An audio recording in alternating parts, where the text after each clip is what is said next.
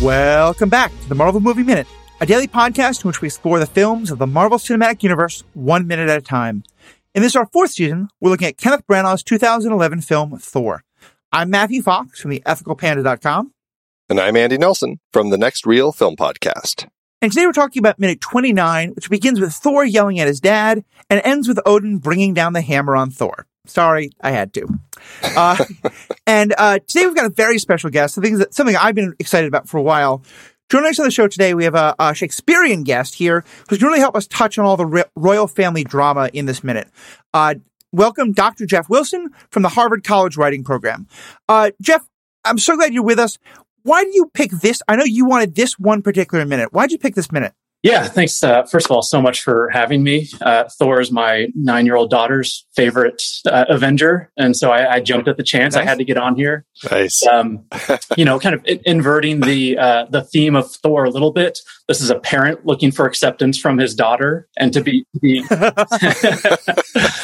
um, So, like so this this moment, this is the moment, right, when Odin banishes Thor and says, "You're not worthy." It's sort of the the conceptual center of the film, and and so much kind of refers to this moment or descends from this moment in, in a, a number of really fascinating ways, both in terms of kind of plot and theme. So with plot, mm. you get this, this kind of basic Odysseus story in Thor, right, of uh, a guy trying to get back home. And with the themes, you get the tension between father and son, plus the question of how to wield power responsibly. But for me, uh, what's most fascinating about this moment as, as a Shakespeare scholar is that in this scene, you have a veteran Shakespearean actor, Anthony Hopkins, absolutely crushing the scene that he shares with a Hollywood celebrity uh, that is then uh, overheard and reacted to by a rising Shakespearean star, Tom Hiddleston, and directed by the most important Shakespearean filmmaker of the past sixty years, Kenneth Branagh. So it, it seems like this minute just uh, sort of so much is centered around this for the entire film and, and and the way that the movie was made and the way that it was made. So looking forward to chatting with you about it. Awesome, awesome. So much to talk about. We'll get right back to that in just one moment.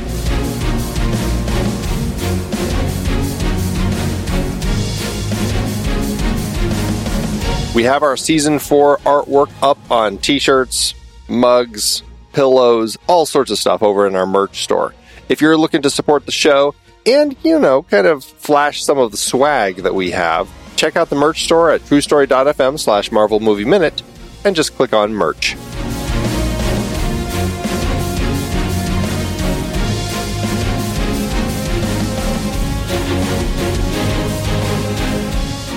Jeff, I love where you, you started talking about with this minute. I want to kind of uh, step back to kind of look at the bigger picture for one second. Tell us about how you sort of came to this movie. Had you heard that, like, had someone mentioned to you that Branagh had talked about, like, wanting to make this movie because of the Shakespearean themes? Did you, like, kind of go into it blind? Um, for you, as someone who really knows Branagh and, and Shakespeare, what was your thought when you heard this, like, Shakespearean legend in last, like you said, the last sixty years was making a comic book movie. Right. Yeah. So, you know, kind of wor- word in, in Shake's world was that Kenneth Branagh is going to direct a major Hollywood blockbuster. And we all kind of raise our eyebrows at that a little bit. And then he says, I'm doing it because it's the story of Prince Hal from the first part of, of Henry the Fourth. And then we all say, okay, that kind of makes sense because Kenneth Branagh had his big moment in, in nineteen eighty-nine with the film Henry the Fifth, which was kind of the very first yeah, of these absolutely. sort of big Hollywood Shakespeare blockbusters that became prominent in the nineteen nineties. And so he's got a really close connection to that character.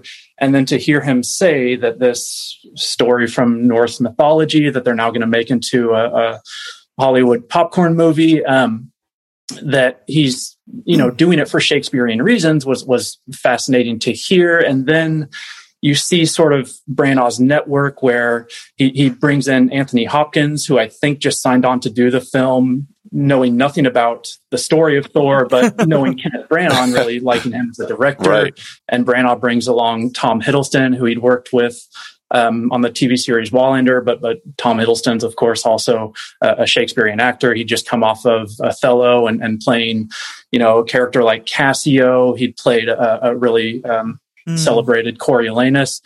And so you, you've got these Shakespearean actors and directors who are bringing that um, language and that, that way of storytelling to this major Hollywood blockbuster. And, and we sort of, maybe it was, it was rubberneck train wreck style, but we had to, to see just how is this going to work. What was your feeling when you did get to see it? Did you kind of walk away going, Ken, what in the world were you thinking? Or did you sort of go, oh, okay, yeah, I, I get what you meant?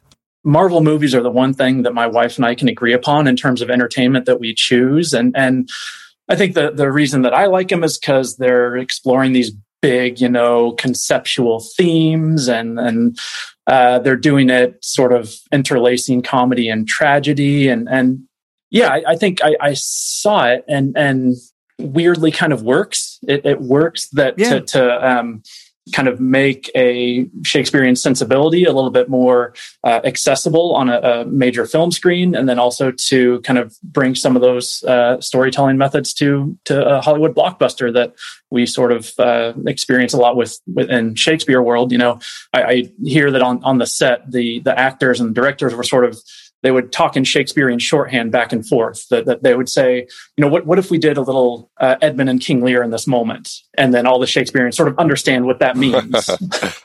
Oh, that's wonderful. I love that. That's it great. Really was going, it wasn't just sort of in Branagh's head, but he was actually bringing it to the actors. And the few non-Shakespearean folks on stage must have been very frustrated with that process. But Well, what I what I what I love about that idea is that uh, I mean, Shakespeare really was kind of the the stories of the people. It wasn't some like high English royal sort of storytelling. It was something that uh, was kind of for everybody. For those who aren't as familiar with Shakespeare, can you just explain when you when you kind of referenced how Branagh was coming to this, saying that I'm gonna, it's kind of the story of Prince Hal. Can you just give a, a taste of what that? what that story is and how it might fit into kind of what he was seeing with this one? The story of Prince Hal comes in what's called Shakespeare's second tetralogy. So a tetralogy is a group of four plays. So you can think of the, the Star Wars trilogy, right? And there's sort of the first trilogy and the second trilogy. Well, Shakespeare, of course, has to outdo Star Wars, and he does sets of four plays. So early in the fifteen nineties, uh, Shakespeare writes what's called his first tetralogy. And that's sort of the story of what's called the Wars of the Roses, this bloody English Civil War that culminates in Richard the Third, who Shakespeare kind of presents as this hilarious yet also really deplorable villain. Um, and then Shakespeare ends that story in the mid fifteen nineties. And then, in true Star Wars fashion, he says, I want to tell the prequel to that story. So let's flash back to what happened in the lead up to this set of four plays that I've, I've already told. And then he writes what's called his his second tetralogy, his second set of uh, four plays. And those plays are Richard the Second, the first and the second part of Henry the Fourth, and then Henry the Fifth. He writes these in the second half of the fifteen nineties. So uh, Richard the Second is the story of this fellow named Henry Bolingbroke, uh, kind of overthrowing King Richard the Second, a divinely appointed king.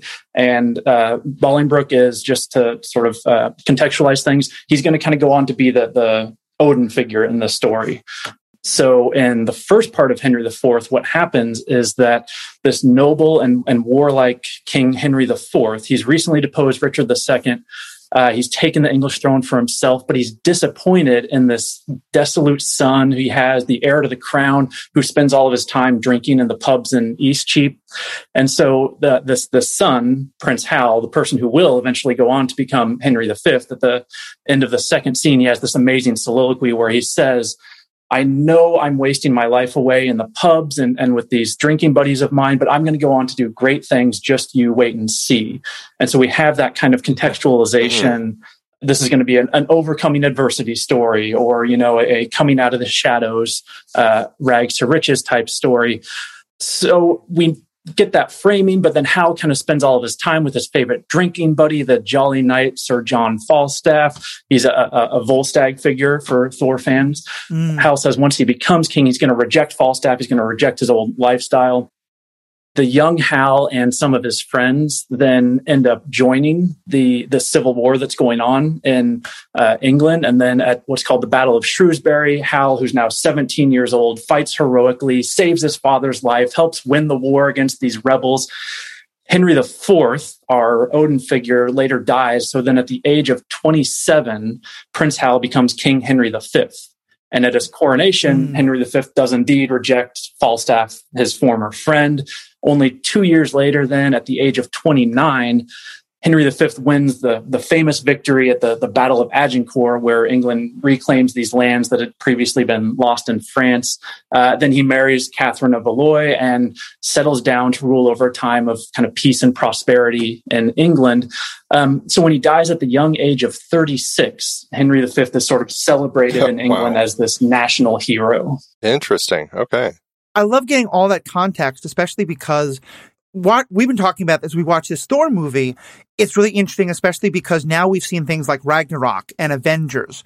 But also, you know, we know that Thor goes on to become this epic war leader and uh, of this wonderful way. And for me, you say Henry the Fifth, and I just immediately think of the Saint Crispin's Day speech, which I'm a total pacifist. You tell me, you know, all the nobles asleep in their beds will wish they were here with us. I'm like, yeah, I'd go to fight with you, Prince Hal. So I, I love how much there really is, not just in this movie, but the Thor and the Prince Hal story are such great mirrors of each other. Yeah, and, and apparently Branagh gave uh, Chris Hemsworth the, the Saint Crispin's Day speech at one point when they were rehearsing and said, come, come to set tomorrow and, and be able to deliver this. And could, could you imagine being Chris Hemsworth wow, kind of cast wow. in this movie as, as this sort of amazingly good-looking, super well-built Hollywood-style actor and being told, uh, come, come and do the speech from, from Shakespeare. Oh, and Anthony Hopkins and Tom Hiddleston will also be there. Yeah, right. That, that, Little pressure, just a bit. You're going to hope at some point they do get uh, Chris onto a stage, because you mentioned Tom Hiddleston in Othello, and I, I guess especially how young he would be, Cassio makes sense, but just given the evil he plays, I immediately started thinking I now need to see him as Iago one day, because he'd be so perfect for that. So, oh, that um, would be fun. Well, we are supposed to be talking about the specific minute, uh, so let's, let's actually get into that, but I, I, I sort of warned Andy that I was going to be like, no, let's, let's just go deep on this. Yeah. And, and so it starts with like the two of them yelling at each other, and um and especially, you know, this is when like Thor calls him and says, you're an old man and a fool. And I just and then look at these great reaction shots. It just feels like there's so much resentment that it's like both of these have been holding on to what they've said for so long, and they're finally saying it. Now they're like, oh my God, it's out in the air. What what do you kind of what goes through your mind as you're watching the two of them react to what they've just first as they say it, but then as they kind of react to what they've just said? A few things. So, so first of all, we've got, you know, Thor is a, um, the, the key word is unworthy in the scene, right? But right. Thor is an unworthy yeah. son in a completely different way than Prince Hal is an unworthy son. Prince Hal is kind of drinking in the pubs and, and not live, leading up to, or living up to the, the, the royal nobility that his father thinks he should have. Actually, Thor is exactly the kind of son that King Henry the Fourth would have loved to have had. He's, He's a guy who wants to be out there on the battlefield, but in Thor, Odin's uh, point is that you're reckless, you're young, you're impetuous, you're not thinking about qualities of leadership to, you know, um, mm-hmm. prudently manage a government. And instead, you just want to go out and, and go to war with everyone and prove your honor, prove your toughness out there. So both Prince Hal and Thor are unworthy, but in, in completely different ways. And that's that's a really fascinating dynamic. Yeah, as you say in that scene, you know, just uh, apparently uh, Ken Branagh uh, told Anthony Hopkins to improvise some lines on that, and that uh, Tom Hiddleston is, is doing some reaction shots in this minute that we're talking about, and Chris Hemsworth is having some dialogue back and forth. But it, it's fascinating to see, right, that, that, that you've got these Shakespearean actors that are, and, and the reason that it's important that they're Shakespeare, because, you know, you think about a Shakespeare play, right? We're living in the twenty-first century. None of us have ever experienced mm-hmm. medieval royalty. We don't really have any connection to that world. But to be a good Shakespearean actor, you have to be able to convincingly deliver lines in that sort of heightened style, in, in the way that a Thor right. speaks, right? In the way that an Anthony Hopkins as, as Odin speaks. And they're able to do that in that scene, and it, it feels convincing, even though we're in this make-believe world of Asgard, which is, you know, kind of a... a a little bit of a, a funhouse mirror reflection of England. You can even hear the, the name England and the name Asgard. Uh, and mm-hmm.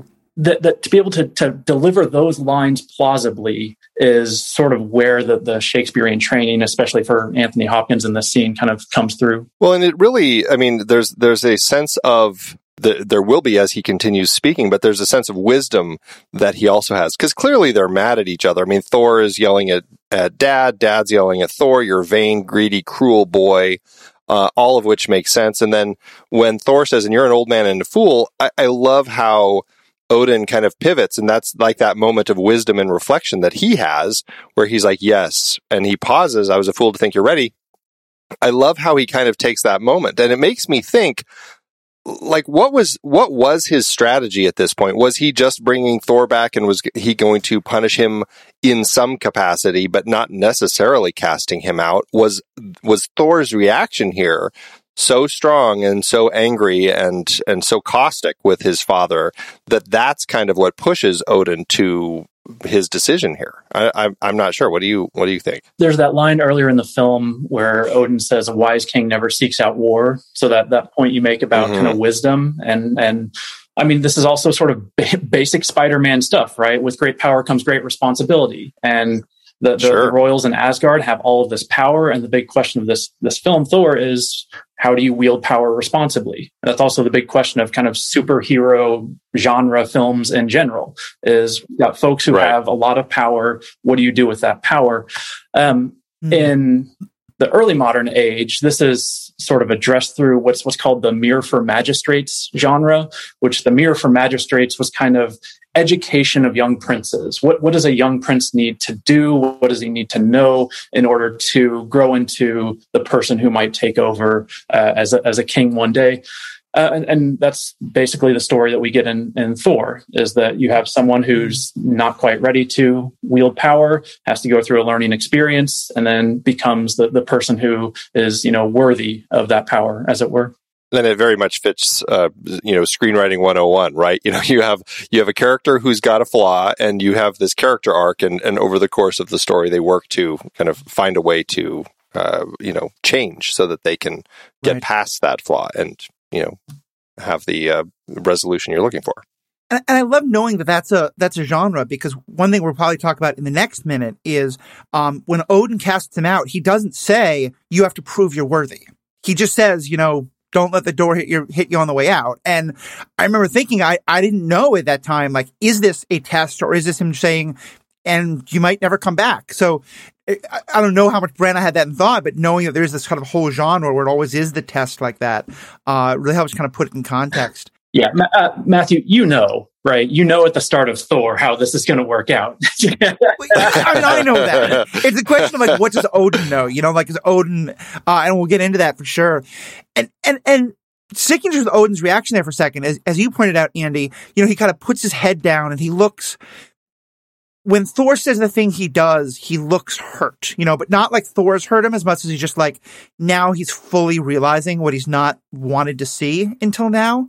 Which, by the way, you were talking before about how Shakespearean actors have to make this believable while also, you know, conveying all of this. And, and to me, that's one of the beauties of this is, like, you know, I've never been in English Lord. I've never been a space god fighting the frost giants.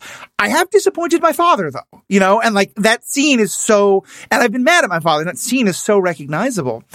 But, but I'm wondering, like, to me, what I got out of that reaction from Odin is not only is he like hit by it, but at some point, he's also kind of wondering, is this my fault? You know, like, anytime a parent sees a child going so far off the rails, on some level, like, he, because Odin's talking about how he, I have trained you. D- did you get that same sense that in some level he's like, I, I, I've coddled this kid too much. I've spoiled him too much. I need to now change dramatically? A little bit. I think for me, I, Anthony Hopkins, I know, kind of approached Odin this moment in particular as kind of a King Lear moment, which is, in, in mm-hmm. King Lear, Uh, he banishes his daughter Cordelia when she doesn't perform her love for him in a, a way that will satisfy him. And so I think Anthony Hopkins is, is um, you know, it's, it's, it's, as you say, it's a really relatable moment, even though the circumstances that produced it are completely hocus pocus. Um, but it's, it's, yeah, it's a, a really kind of, speaking now as a father, this moment where you love this person, um, but you're mixed up with anger, you're mixed up with disappointment, you're mixed up with uh, frustration. You feel like there are obligations that you have to your job with the state at the same time as your your child who you've reared and spent every day with. And so when Lear banishes Cordelia, it's pretty clear that that we're meant to critique Lear in that moment. And I think uh, Anthony Hopkins sort of, you know, makes himself available for critique in that moment of this. This might be an overreaction. Yeah, it's a great way to put it. And so, so we get that reaction, and then for a moment, Loki steps in, and he try. He just says "father," and he gets shouted down. What do you think Loki's thinking? Does he ever? What, what is Loki thinking in this moment? Is he actually up concerned? Is does he just know like that if he just he wants to make his father just a little bit angrier because he loves how this is playing out? What what do you get from Loki in that moment? Yeah, Loki's, you know, a fascinating mix. There's there's we talked about Falstaff. There's some elements of Falstaff uh, and Loki as kind of the god of mischief and lies, but there's there's much more going back to King Lear, elements of Edmund, who in King Lear is the illegitimate son of one of the, the uh, advisors to the king, and um, creates this plot to um, make uh, the Earl of Gloucester, who's his father, suspicious of the legitimate son, son Edgar. Um, that's where Loki's at kind of in this moment, is he sees an opening, right? Is is that right. he he sort of...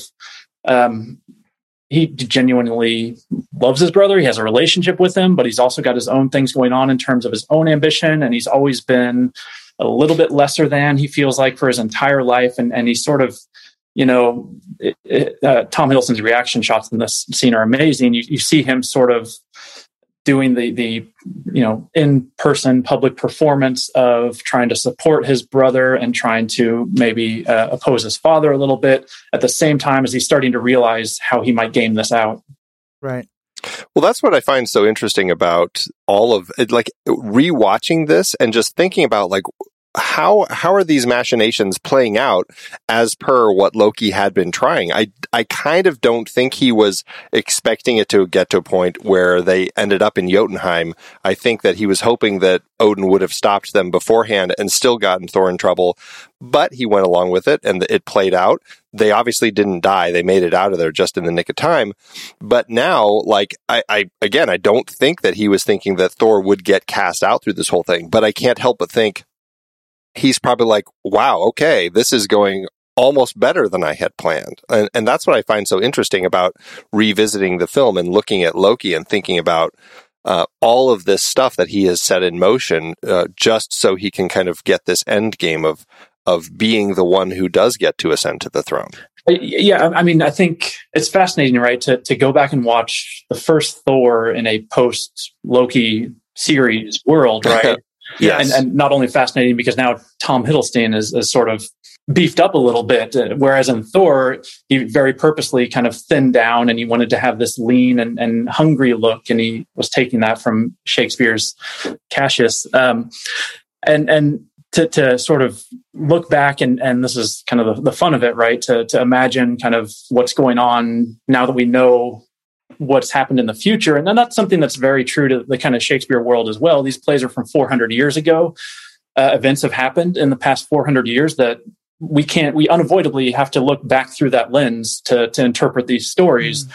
whether it's looking at Shylock through the perspective of the Holocaust, or it's looking at, you know, The Tempest through the perspective of colonialism, just sort of these later events that happen that influence the way we look back at the stories that maybe we would have read differently previously. When I mentioned Iago, that's kind of what I think of as Loki, just in that, like, the patience and the, like, the watching and the, the gentle whispering in Thor's ear. But I think you're helping me see something different, which is that whereas Iago is just really this, like, creature of pure malice in some ways, like, I mean, he's got his reasons. Loki is very torn here, I think, because I, I think you're right, Andy. I think this may be the kind of thing where, like, you're hoping, you know, your sibling gets sent to bed without dessert, and instead your sibling's getting thrown out in the street, you know, and you're sort of like, well, this is more than I thought, but also I could get his room, you know, like it's a great opportunity for yeah. you. And I, I think it's such a, a tribute to Hiddleston's acting that without saying a word, just that one word, father, he's able to convey so much emotion through this whole scene. Yeah. And, and if Shakespeare had written this scene, what would have happened is that Tom Hiddleston would have turned to the camera, made eye contact with the audience and said, now I've got them. Now I'm going to be able to carry out my evil ruse. That's how Shakespeare writes that scene. But, you know, right. in this sort of naturalized um, twenty-first century version, uh, we get really just reaction shots. I think you mentioned maybe one word from Loki in the scene, right? And so we're able to right, kind yeah. of project onto him what may or may not be happening based on uh, interpretation, based on things that we later find out. Yeah, I mean, you're right. Like, I, I love those moments when they happen in some Shakespeare plays, but it, I would hate it here because what I love so much is the mystery. You know, you don't actually know what Loki is thinking, and it's you kind of have to try and guess. And I think at some level, Loki may not know what he's thinking. Now we get to that moment we talked about where, you know, Odin is saying you are unworthy, and he, you know, he goes into this great speech about all the things you're unworthy about. And it's funny because this minute specifically ends with him saying you are unworthy. I kind of wish it just ended there, but in the next minute we find out it is one more, you know, you're unworthy of this. But talk about like, and, and as he's saying that, you know, he's like ripping off the parts of his uh, outfit, you know, his battle armor, his cape. What What's going on there in terms of the like, he, he's kind of saying you're unworthy and then he's stripping away, I guess, the, the signs of Thor's office. Thor are, and Odin are having this generational dispute, right, where it's... Um, Odin says, you're a vain, greedy, and cruel boy. And, and Thor, you're an old man and a fool. Um, and then there's that key line, the old ways are done, right? So we've got this tension between the old and the new, the the, the old and the young. Again, a very King Lear style dynamic. And then we get, you're a vain, greedy, and cruel boy. And I suppose, I don't know quite what to make of this, but vain, greedy, and cruel, if we sort of look at those specific words, they're, they're not necessarily the words that I would think about with with Thor, right? With, with someone who's been impetuous and, and trying to go out, but to be vain, greedy, and cruel. So that's an interesting dynamic there. Um, he later calls him arrogant and, and stupid. You, you've opened these peaceful realms and innocent lives to the horror and desolation of war. Um, and then we get to the kind of the, the you are unworthy moment. And and it's it's pretty wild that it's taken this film this long to get to this moment. I, I think it's what it's almost half an hour into the film before we get sort of the, yeah. the, yeah. the first plot point that sort of gives this story direction. That's a, that's a pretty daring move to make for a filmmaker to wait that long into it to give us that moment. Yeah, we've really kind of built up this whole thing with this first act, and it's I mean it's it's I mean I think this is that intense point where our hero is kind of like uh, set on his path of learning, right? I mean, he's demoted in rank and banished. And I think it's it's interesting. Actually, uh, Kenneth Branagh talks about he, how he was referencing the Dreyfus affair from the movie The Life of Emile Zola for this particular moment. And I, I looked at that film to to kind of see what he was talking about. And I found it very interesting because I, I wasn't familiar with the story of, of Dreyfus, but he was a, a leader in the French mm. army who was uh, was accused of treason, even though he wasn't the one who had done it. And it, you find out that the military leaders knew, but they didn't want to get in trouble, so they fictionalized this whole thing to kind of create this drama about him getting demoted.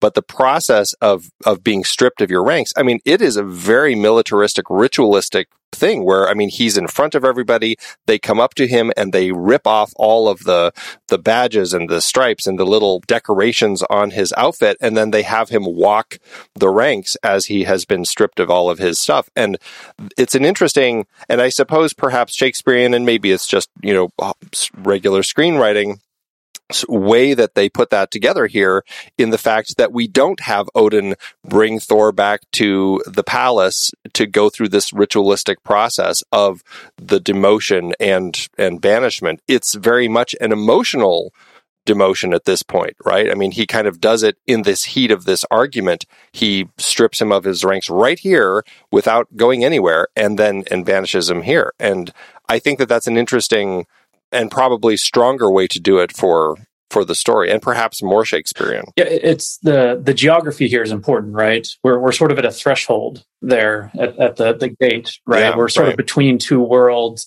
and that is uh, very Shakespearean, not just in the the history plays, but, you know, a play like A Midsummer Night's Dream, where you have the, the city world and then mm. the woods of Athens, and different kind of, you know, metaphysics seem to apply in these two different places.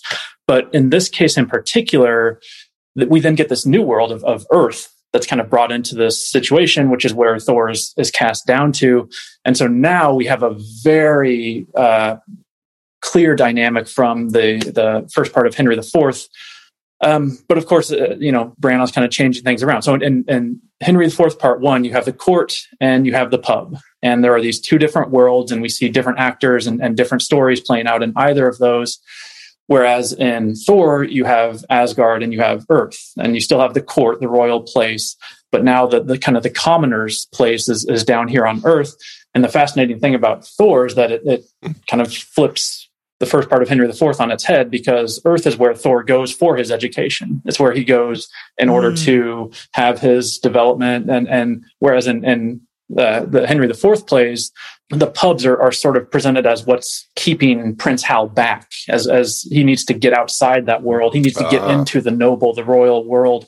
So, so, so there's, uh, So some interesting kind of uh, political valences going on there in terms of valorizing the things that you learn outside of court instead of the qualities and the values of the court. Well, it makes a lot of sense, too, because it's, you know, so I think my, my sense, especially like you said, the vain, greedy part of Odin's sense is that the problem with Thor is that he thinks he walks on water because everyone treats him like he walks on water because he's, you know, Prince Thor. And, and so it's this idea of like, yeah, you have to go live as a pauper instead of a prince, you know, and I'm totally bastardizing the, the story, but, you know, but that idea of, yeah, you've got to be sent out. And I, I, as someone who makes beer myself, I do kind of like the idea that Earth is the pub of the Asgardian world. So that's also kind of a wonderful way to see it. I mean, they're breaking mugs there, right?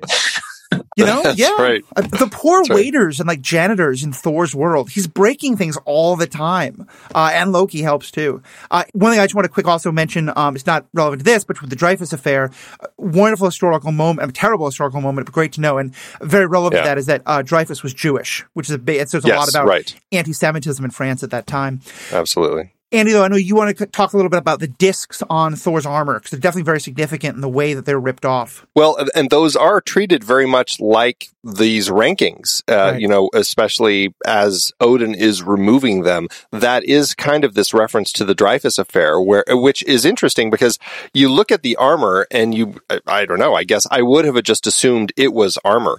And I didn't realize that the way that these discs are are put onto these uniforms, onto the their actual armor, it is an actual ranking. And so when Thor has his, you know, at, at this point, it's just the top two discs on his six discs on the front of his armor removed. That is essentially like removing his rankings. And so I, I, I find that really interesting. And now I'm going to be curious as we kind of continue going through the film to look at, you know, what what do the fronts of the armor of the Anheriar guards look like? The Warriors Three, Odin. I mean, I know Odin has some of the discs on his, we can see in this particular scene, but I'm curious to see. I don't. I haven't found anything as far as like breaking down the Asgardian armor as far as to like what the different rankings mean. But I do think that's an interesting way that they actually incorporated the rankings into the design of the, the armor here. Yeah, odd, odd just sort of historical footnote. And and early modern England, there are what were called sumptuary laws, which were if you existed in this class, you could wear these clothes, but if you were below this class, you could wear those clothes over there. And and that was obviously a theater presented a really big problem to that, right? Because you have working actors who are dressing up like kings and queens and high royalty, even though the law said they shouldn't be wearing those clothes. And, and so, mm. um, you know, I, I don't even imagine how, how early modern England would have responded if someone was dressed as an Asgardian god. Yeah. It's yeah, a great thing right. to think about. Well, uh, Jeff, kind of wrapping up, is there any other last points about this minute you wanted to bring up that we haven't touched on yet? I think we we have to at least uh, cover in the first Avengers film, then when Thor shows up on Earth and uh, he, he gets into this debate with, with Iron Man, Tony Stark, and, and Thor says to Iron Man, you have no idea what you're dealing with. And Tony Stark says back, uh, Shakespeare in the Park. And, and and then he has the line, doth mother know you're wearing her drapes? Yeah. So I, I think uh, the way that Joss Whedon sort of framed this was uh, Branagh did Marvel Comics as Shakespearean theater, and he got to satirize that in Avengers. As a kid who grew up in New York City and went to see Shakespeare in the Park quite a lot, because uh, back then you could see it for free pretty easily. Uh, I love that moment especially.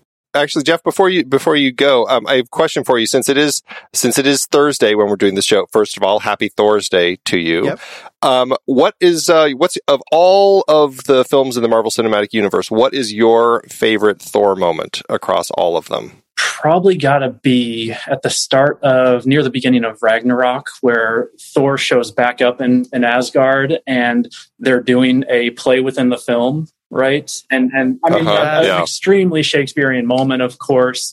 Um, but I think you get a, a Matt Damon cameo in there playing Loki, right. and, and Sam Neill is Odin. Yeah, right, right, exactly. So uh, anytime you have artists who are showing within their art, the creation of art, you have people reflecting on the process of what it means to create art, how we create art, and theories of authorship, theories of audience. And, and that's fascinating for the, the many other virtues to, to recommend the third Thor film. That is one really kind of complex moment. Such a great one too, yeah. Jeff, thanks so much for being with us. And I want to ask you a final question that I don't know if you get asked all the time, or I'm completely putting you on the spot here, but if you could take any one Shakespeare play and cast it with M C U actors, what do you got?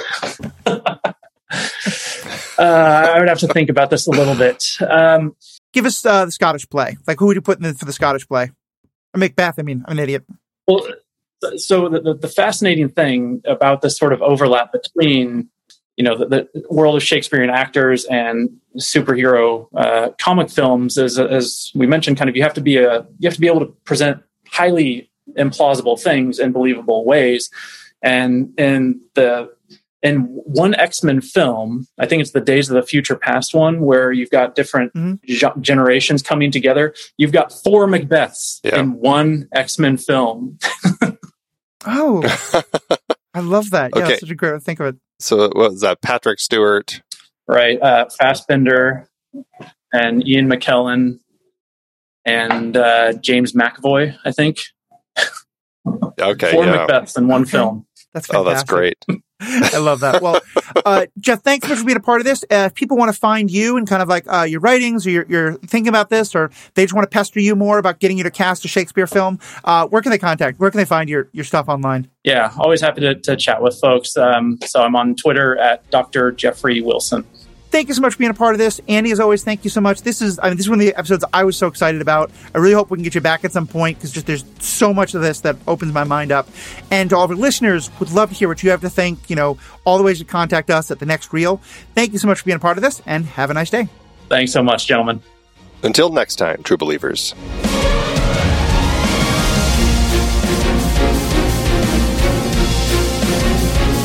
Marvel Movie Minute is a production of True Story F M. Engineering by Andy Nelson. This season's music is One Last Ride by Martin Puringer. Find the show at true story dot f m, and if your podcast app allows ratings and reviews, consider doing that for this show.